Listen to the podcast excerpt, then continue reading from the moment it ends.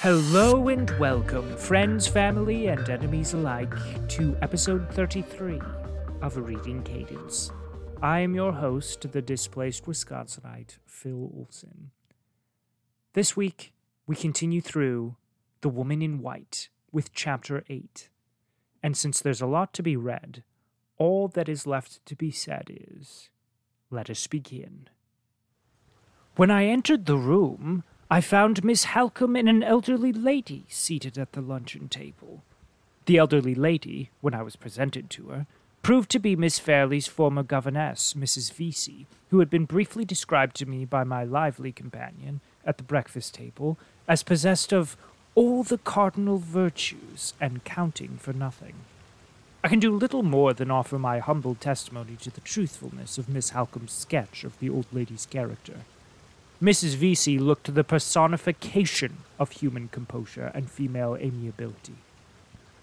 A calm enjoyment of a calm existence beamed in drowsy smiles on her plump, placid face. Some of us rush through life, and some of us saunter through life. Mrs. Vesey sat through life.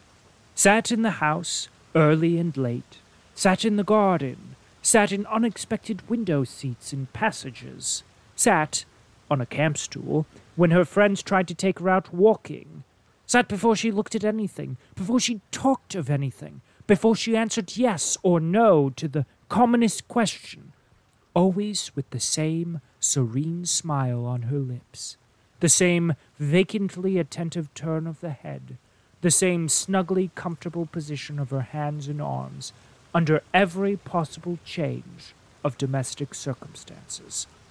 A mild, a compliant, an utterably tranquil and harmless old lady who never by any chance suggested the idea that she had been actually alive since the hour of her birth.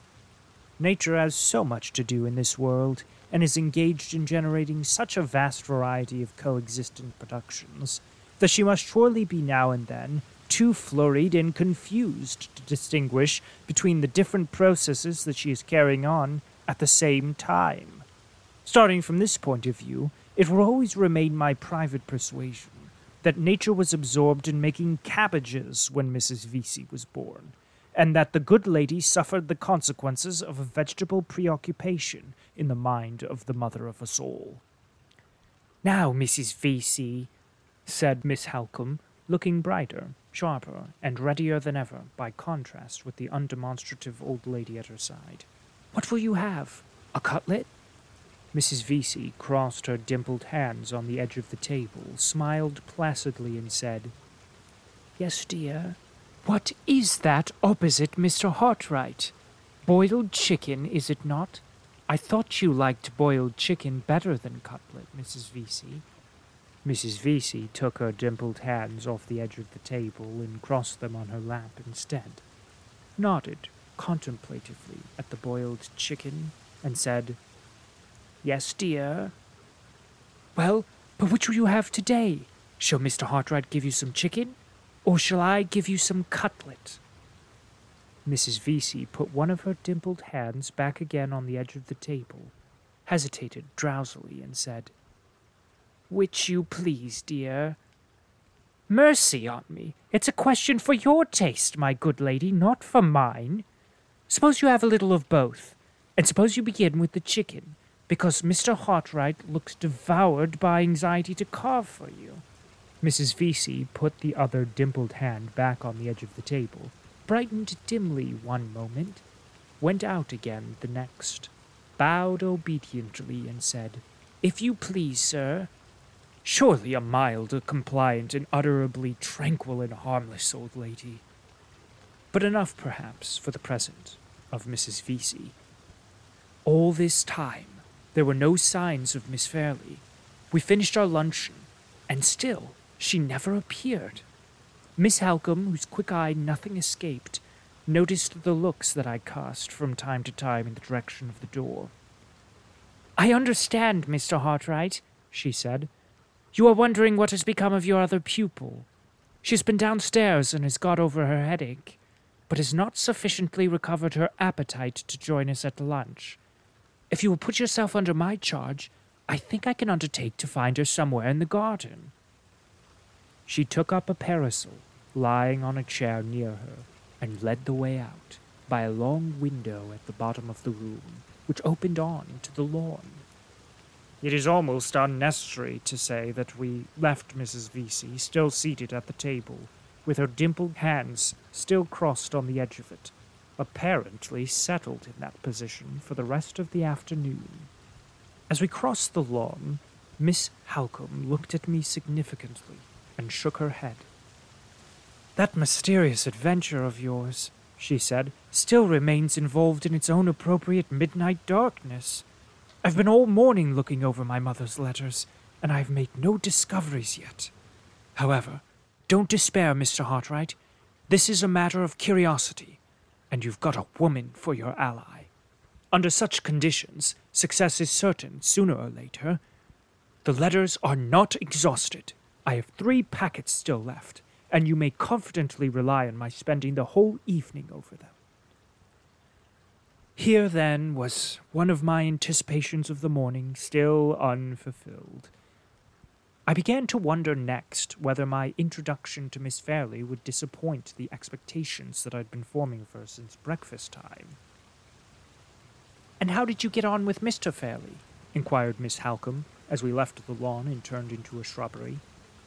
Was he particularly nervous this morning? Never mind considering about your answer, Mr. Hartright. The mere fact of your being obliged to consider is enough for me. I see in your face that he was particularly nervous, and as I am amiably unwilling to throw you into the same condition, I ask no more. We turned off a winding path while she was still speaking, and approached a pretty summer house built of wood in the form of a miniature Swiss chalet.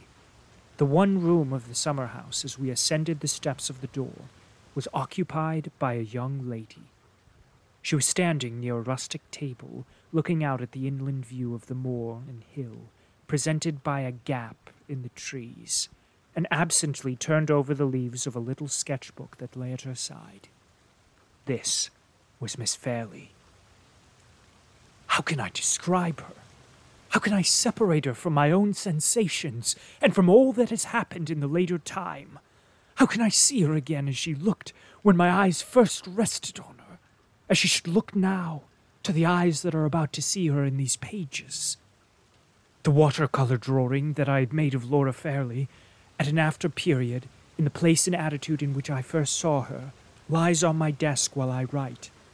I look at it, and there dawns upon me brightly, from the dark greenish brown background of the summer house, a light, youthful figure, clothed in a simple muslin dress, the pattern of it formed by broad alternate stripes of delicate blue and white.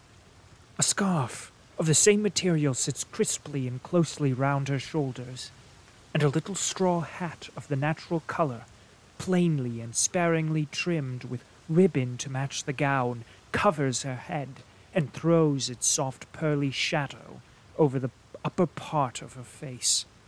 Her hair is of so faint and pale a brown not flaxen, and yet almost as light, not golden, and yet almost as glossy, that it nearly melts, here and there, into the shadow of the hat.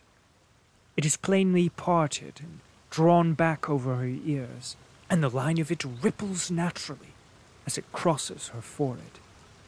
The eyebrows are rather darker than her hair, and the eyes are that of soft, limpid turquoise blue so often sung by the poets, so seldom seen in real life.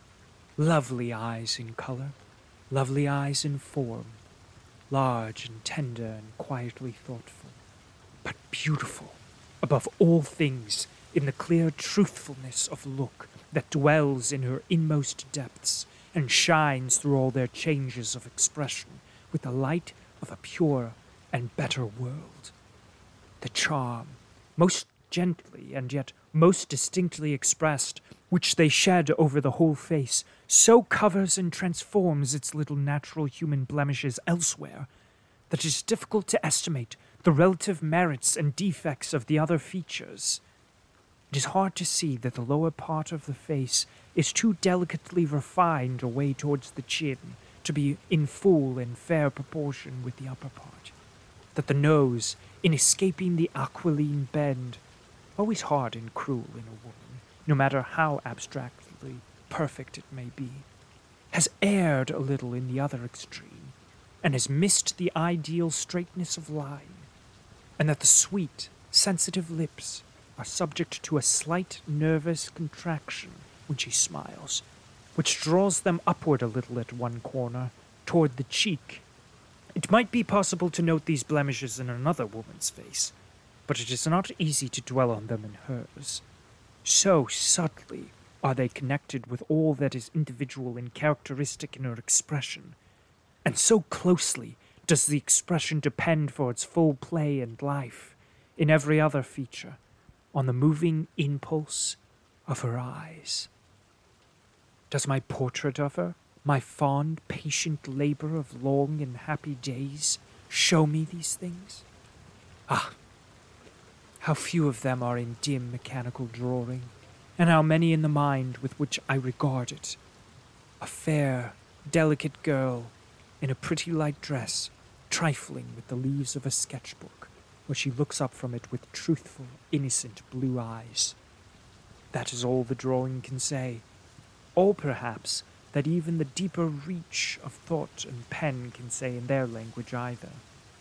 The woman who first gives life, light, and form to our shadowy conceptions of beauty, fills a void in our spiritual nature that has remained unknown to us till she appeared. Sympathies that lie too deep for words, too deep almost for thoughts, are touched at such times by other charms than those which the senses feel and which the resources of expression can realize. The mystery which underlies the beauty of women is never raised above the reach of all expression until it is claimed kindred with the deeper mystery in our own souls. Then, and then only, has it passed beyond the narrow region on which light falls, in this world, from the pencil and pen. Think of her as you thought of the first woman who quickened the pulses within you that the rest of her sex had no art to stir. Let the kind, candid blue eyes meet yours as they met mine, with the one matchless look which we both remember so well. Let her voice speak the music that you once loved best, attuned as sweetly to your ear as to mine. Let her footstep, as she comes and goes in these pages, be like that other footstep to whose airy fall your own heart once beat time. Take her as the visionary nursling of your own fancy, and she will grow upon you all the more clearly as the living woman who dwells in mine. Among the sensations that crowded on me when my eyes first looked upon her, familiar sensations which we all know, which spring to life in most of our hearts, die again in so many, and renew their bright existence in so few.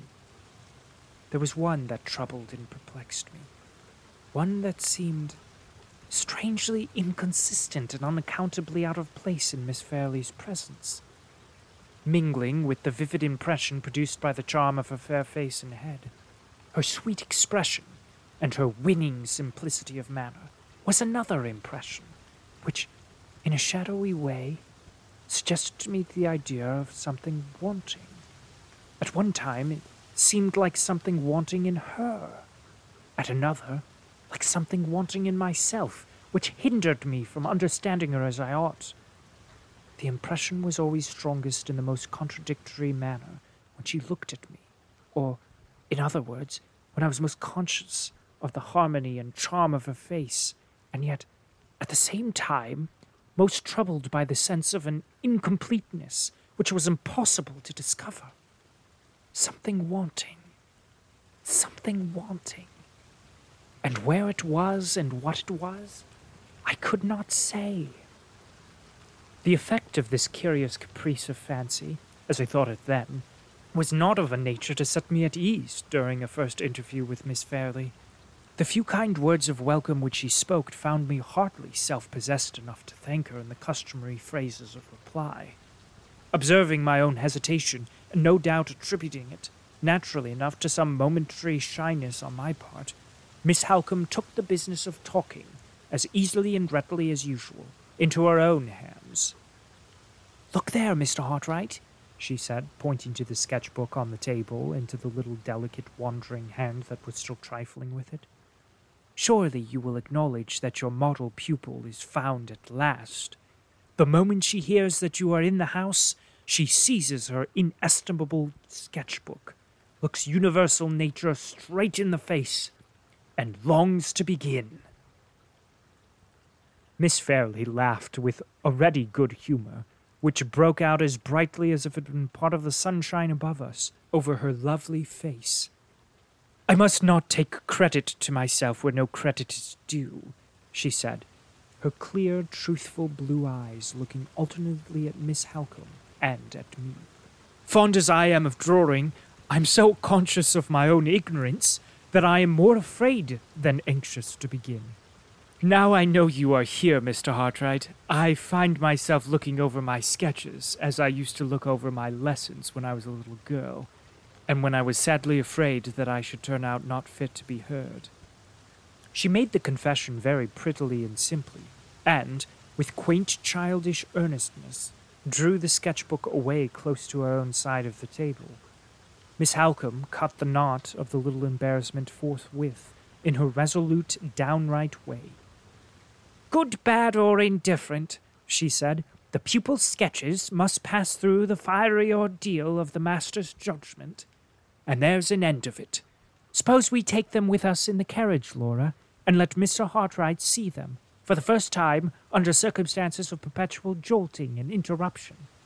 If we can only confuse him all through the drive, between nature as it is, when he looks up at the view, and nature as it is not when he looks down again at our sketchbooks, we shall drive him into the last desperate refuge of paying us compliments, and shall slip through his professional fingers with our pet feathers of vanity all unruffled.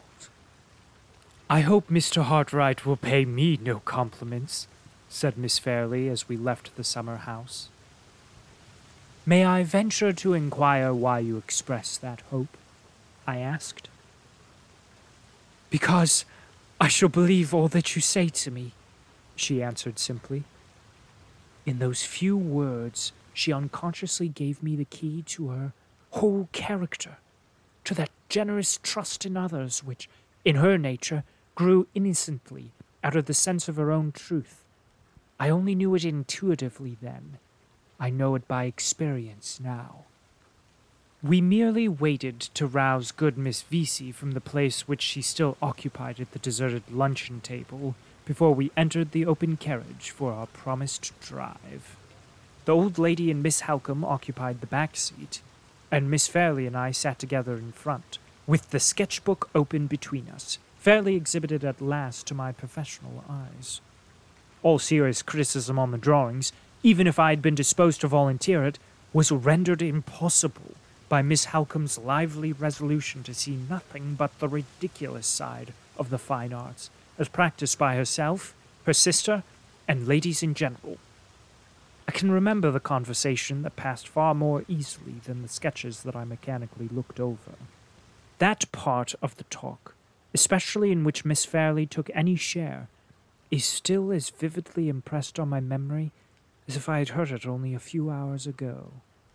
Yes, let me acknowledge that on this first day I let the charm of her presence lure me from the recollection of myself and my position.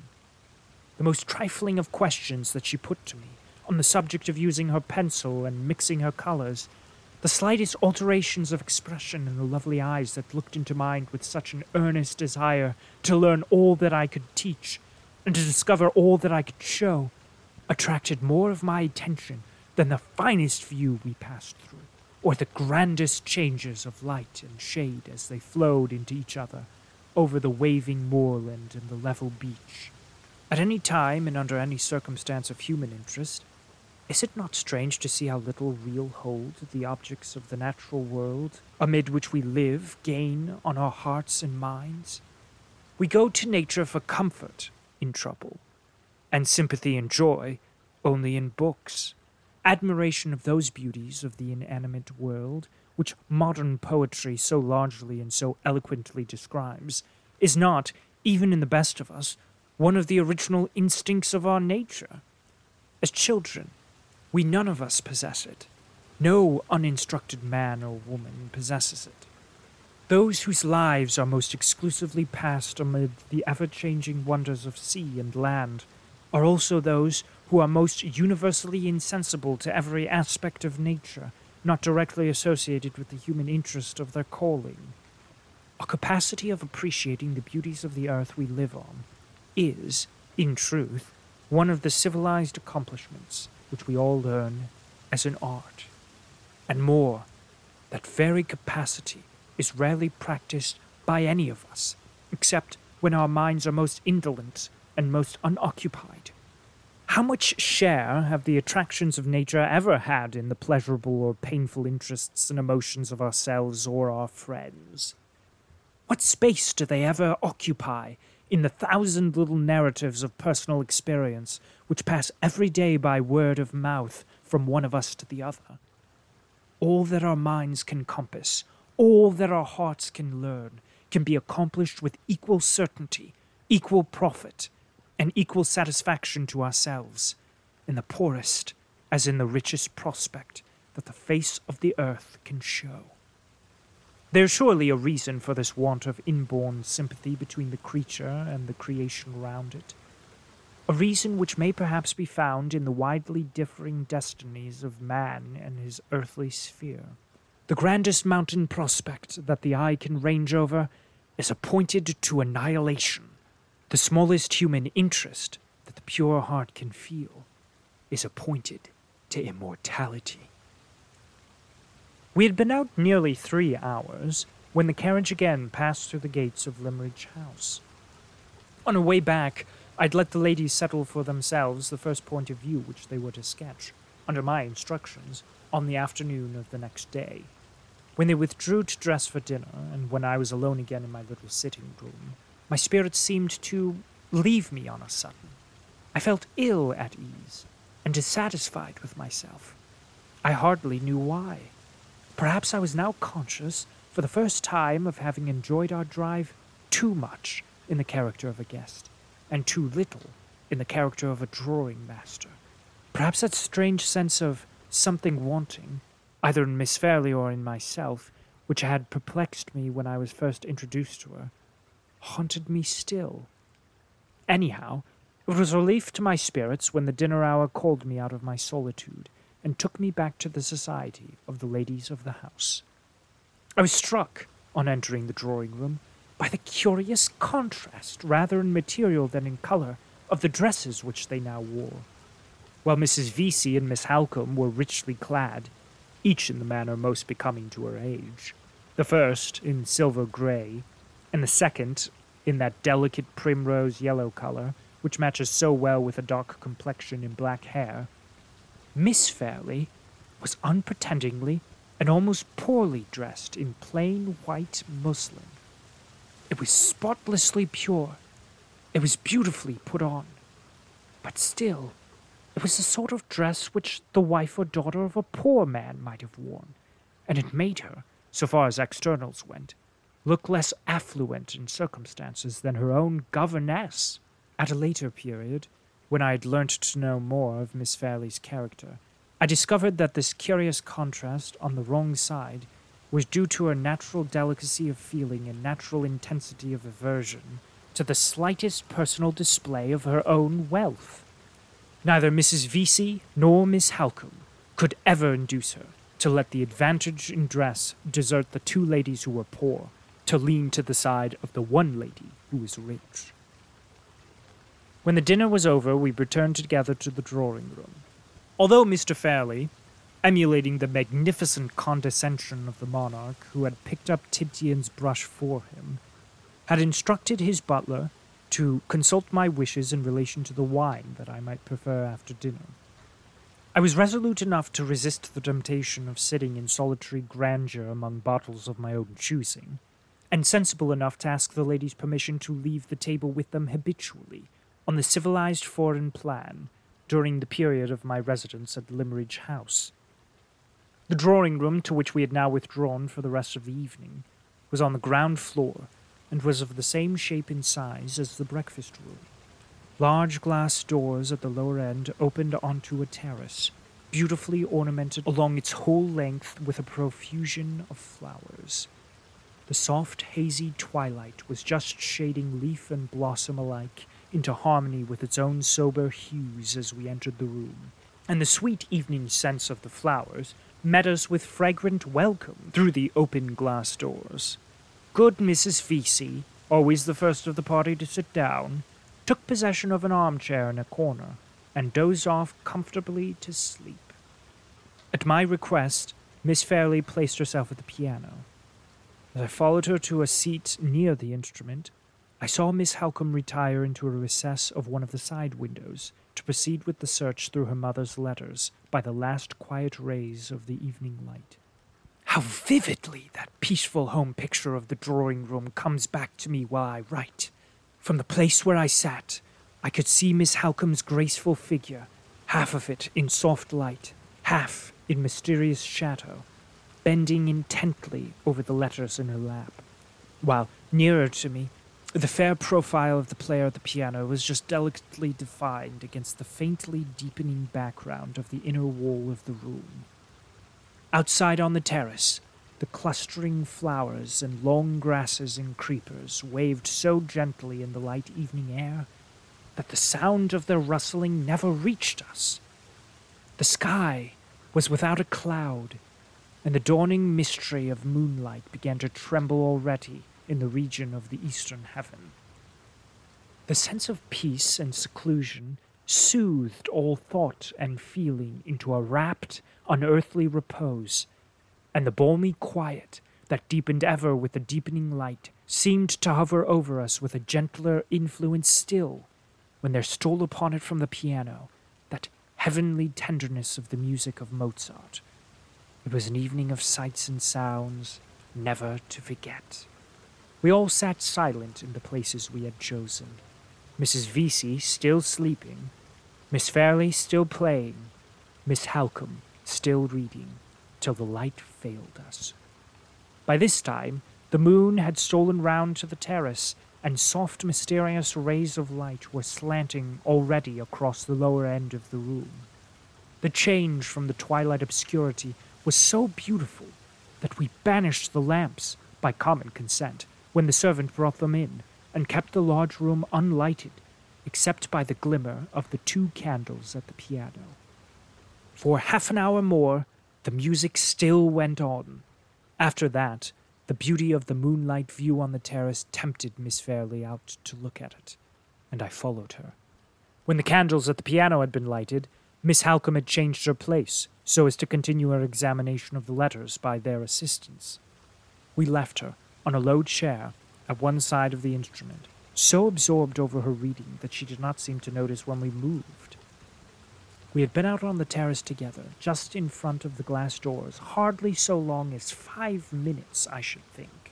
And Miss Fairlie was, by my advice, just tying her white handkerchief over her head as a precaution against the night air, when I heard Miss Halcombe's voice, low, eager, and altered from its naturally lively tone pronounce my name. Mr. Hartright, she said, will you come here for a minute? I want to speak to you. I entered the room again immediately. The piano stood about halfway down along the inner wall. On the side of the instrument farthest from the terrace, Miss Halcombe was sitting with the letters scattered on her lap, and with one in her hand selected from them, and held closely to the candle. On the side nearest to the terrace, there stood a low ottoman on which I took my place. In this position, I was not far from the glass doors, and I could see Miss Fairlie plainly as she passed and repassed the opening onto the terrace, walking slowly from end to end of it in the full radiance of the moon. I want you to listen while I read the concluding passages in this letter, said Miss Halcombe. Tell me if you think they throw any light upon your strange adventure on the road to London. The letter is addressed by my mother to her second husband, Mr. Fairlie, and the date refers to a period of between eleven and twelve years since. At that time, Mr. and Mrs. Fairlie and my half sister Laura had been living for years in this house, and I was away from them completing my education at a school in Paris. She looked and spoke earnestly, and, as I thought, a little uneasily as well. At the moment when she raised the letter to the candle before beginning to read it, Miss Fairlie passed us on the terrace, looked in for a moment, and seeing that we were engaged, slowly walked on. Miss Halcombe began to read as follows You will be tired, my dear Philip, of hearing perpetually about my schools and my scholars. Lay the blame, pray, on the dull uniformity of life at Limmeridge, and not on me. Besides, this time I have something really interesting to tell you about a new scholar. You know old Mrs. Kemp at the village shop? Well, after years of ailing, the doctor has at last given her up, and she's dying slowly day by day. Her only living relation, a sister, arrived last week to take care of her. The sister comes all the way from Hampshire. Her name is Mrs. Catherick. Four days ago, Mrs. Catherick came here to see me and brought her only child with her, a sweet little girl about a year older than our darling Laura. As the last sentence fell from the reader's lips, Miss Fairlie passed us on the terrace once more. She was softly singing to herself one of the melodies which she had been playing earlier in the evening. Miss Halcombe waited till she had passed out of sight again, and then went on with the letter. Mrs. Catherick is a decent, well behaved, respectable woman, middle aged, and with the remains of having been moderately, only moderately, nice looking. There is something in her manner and her appearance, however, which I can't make out. She is reserved about herself to the point of downright secrecy, and there is a look in her face, I can't describe it, which suggests to me that she has something on her mind. She is altogether what you would call a walking mystery. Her errand at Limmeridge House, however, was simple enough. When she left Hampshire to nurse her sister, Mrs. Kemp, through her last illness, she had been obliged to bring her daughter with her through having no one at home to take care of the little girl. Mrs. Kemp may die in a week's time, or may linger on for months, and Mrs. Catherick's object was to ask me to let her daughter, Anne, have the benefit of attending my school, subject to the condition of her being removed from it, to go home again with her mother after Mrs. Kemp's death. I consented at once, and when Laura and I went out for our walk, we took the little girl, who was just eleven years old, to the school that very day. Once more, Miss Fairlie's figure, bright and soft in its snowy muslin dress, her face prettily framed by the white folds of the handkerchief which she had tied under her chin, passed by us in the moonlight. Once more, Miss Halcombe waited till she was out of sight, and then went on. I've taken a violent fancy, Philip, to my new scholar, for a reason which I mean to keep till the last for the sake of surprising you. Her mother, having told me as little about the child as she told me of herself, I was left to discover, which I did on the first day when we tried her at lessons, that the poor little thing's intellect is not developed as it ought to be at her age. Seeing this, I had her up to the house the next day, and privately arranged with the doctor to come and watch her and question her, and to tell me what he thought.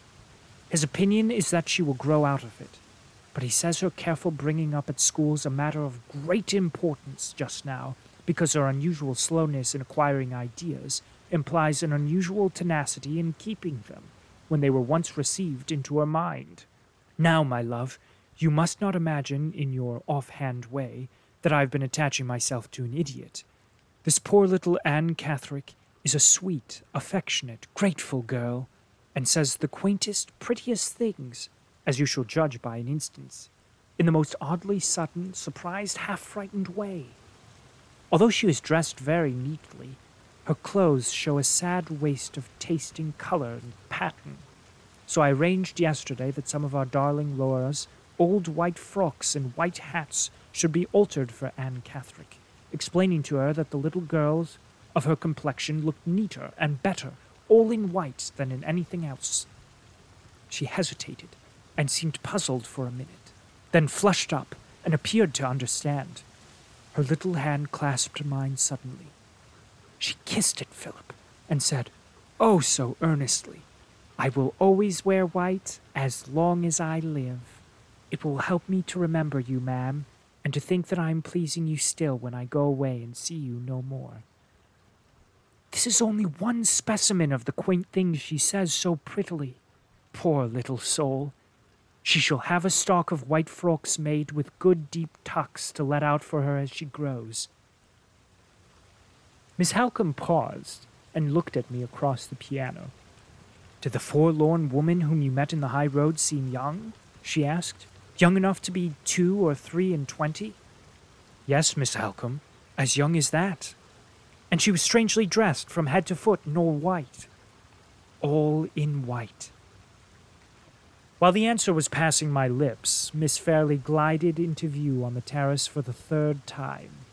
Instead of proceeding on her walk, she stopped, with her back turned toward us, and leaning on the balustrade of the terrace, looking down into the garden beyond. My eyes fixed upon the white gleam of her muslin gown and headdress in the moonlight, and a sensation for which I can find no name, a sensation that quickened my pulse and raised a fluttering at my heart, began to steal over me. All in white, Miss Halcombe repeated. The most important sentences in the letter, Mr. Hartright, are those at the end, which I will read to you immediately. But I can't help dwelling a little upon the coincidence of the white costume of the woman you met, and the white frocks which produced the strange answer from my mother's little scholar. The doctor may have been wrong when he discovered the child's defects of intellect, and predicted that she would grow out of them. She may never have grown out of them, and the old grateful fancy about dressing in white, which was a serious feeling to the girl, may be a serious feeling to the woman still. I said a few words in answer. I hardly know what. All my attention was concentrated on the white gleam of Miss Fairlie's muslin dress. Listen to the last sentences of the letter, said Miss Halcombe. I think they will surprise you. As she raised the letter to the light of the candle, Miss Fairlie turned from the balustrade, looked doubtfully up and down the terrace, advanced a step towards the glass doors, and then stopped, facing us. Meanwhile, Miss Halcombe read me the last sentences to which she had referred. And now, my love, seeing that I am at the end of my paper, now for the real reason, the surprising reason for my fondness for little Anne Catherick. My dear Philip, although she is not half so pretty, she is nevertheless by one of those extraordinary caprices of accidental resemblance which one sometimes sees, the living likeness in her hair, her complexion, the color of her eyes, and the shape of her face, too. I started up from the ottoman before Miss Halcombe could pronounce the next words. A thrill of the same feeling which ran through me when the touch was laid upon my shoulder on the lonely high road chilled me again. There stood Miss Fairlie, a white figure, alone in the moonlight, in her attitude, in the turn of her head, in her complexion, in the shape of her face, the living image, at that distance and under those circumstances, of the woman in white. The doubt which had troubled my mind for hours and hours past flashed into conviction in an instant. That something wanting was my own recognition of the ominous likeness between the fugitive from the asylum and my pupil at Limmeridge House. You see it, said Miss Halcombe. She dropped the useless letter, and her eyes flashed as they met mine. You see it now, as my mother saw it eleven years since. I see it, more unwillingly than I can say. To associate that forlorn, friendless, lost woman even by accidental likeness only with Miss Fairlie, seems like casting a shadow on the future of the bright creature who stands looking at us now. Let me loose the impression again as soon as possible. Call her in out of the dreary moonlight. Pray, call her in! Mr. Hartright, you surprise me. Whatever women may be, I thought that men in the nineteenth century were above superstition. Pray, call her in. Hush, hush. She is coming of her own accord. Say nothing in her presence. Let this discovery of the likeness be kept a secret between you and me. Come in, Laura, come in, and wake Mrs. Vesey with the piano. Mr. Hartright is petitioning for some more music, and he wants it this time of the lightest and liveliest kind. End of chapter 8. Okay, so before we even launch into the main topic of our discussion, I just want to say how amazing it is that Wilkie Collins inserts this small exchange at the beginning of this chapter between Miss Halcombe and Mrs. Vesey. Like, Mrs. Vesey is life goals for me, right? Like, this is what I want to be when I'm an old person. Just that perfect, peaceful, happy contentedness that she has. And sadly for her, it's because her mind is just so vacant that she has literally nothing to worry about because she forgets everything. Like the decision to choose between broiled chicken and cutlets was probably so difficult for her purely because she genuinely forgot what those foods tasted like and was like, hmm, maybe I'll try something new today, you know, type of thing. and obviously for me, like I'd want to be mentally there, but uh it was still getting to that point of just like that peaceful contentness at that age is mm, life goals. Like we should all be like Mrs. Vesey. And I love how they just like leave her at the breakfast nook, not concerned that she'll she'll go away to get Miss Fairlie and then they come back and they're nice and they pick her up and let her ride in the carriage. And she's probably just like, oh my gosh, this is beautiful. I've never seen this before, you know, type of thing. And like, I hope like I'm like the type of person at my old age that people just bring along for my pleasantry. Like, I'm just going to be rambling and repeating myself, but um, there's also going to be this like joy of like seeing things for the first time over and over and over again. But not because I have to fake it, it, is because like I genuinely forgot what the view looked like or something like that. I know people are just entertained by it. And at this point, okay, so like I love Miss Halcombe and Walter's dynamic that they have with one one another. It's very platonic, non-sexually charged or romantically charged relationship. It's purely an investigative, like confidant level relationship. And like that's so beautiful because you don't have to question their motives on why they're doing something or why they're saying something. I mean, heck, Walter went into an entire three paragraphs on why he thought she was ugly. So we clearly know that he's got nothing that he sees in her that he's physically attracted to. But he's intellectually attracted to her, and she's got information that he wants. So by necessity, me as a logical person am thinking this, by necessity, he views that relationship as valid. And I just love that uh, that I just love their dynamic together. Like they just play off of one another so beautifully. And she's at this point just third wheeling it. And here's where we get to the main topic of the discussion. Because it kind of caught me off guard to be honest with you. But like that's purely because like oftentimes I forget that artists are very abstract philosophical thinkers. But on a very general level, not everybody, but on a very general level, I would say that their philosophicalism reaches a unattractive point for me when it delves into the irrationality of it all. Like as a logically minded person myself, also on a general standpoint, my trains of thoughts will conclude at a very rational point. I won't exceed you know, my imagination on something. Anyway, like I love how he describes Laura Fairlie in comparison with nature. Nature is something that's always there, it's reality, it's truth, right? And this feeling that he has is temporary, it's fleeting, it changes. And just like the contrast he has, he loves her beauty, her grace, the way she talks, like everything is so intriguing to him that comes out of her mouth or anything that she does. He's just so mesmerized and hypnotized by her that she could have literally taken out a knife to stab him and he would have been just like, wow, this is like an incredible experience. Know? So, like, I. love the comparison there because he makes a very interesting observation in the fifth paragraph that he uses to describe her beauty. And he says, We go to nature for comfort in trouble and find sympathy and joy only in books. So basically saying nature is there whenever, you know, reality strikes and we're in a rough place. We just, you know, it's there to, to give us comfort as something absolute. But we go to books or fictional reality to, to find true joy and entertainment.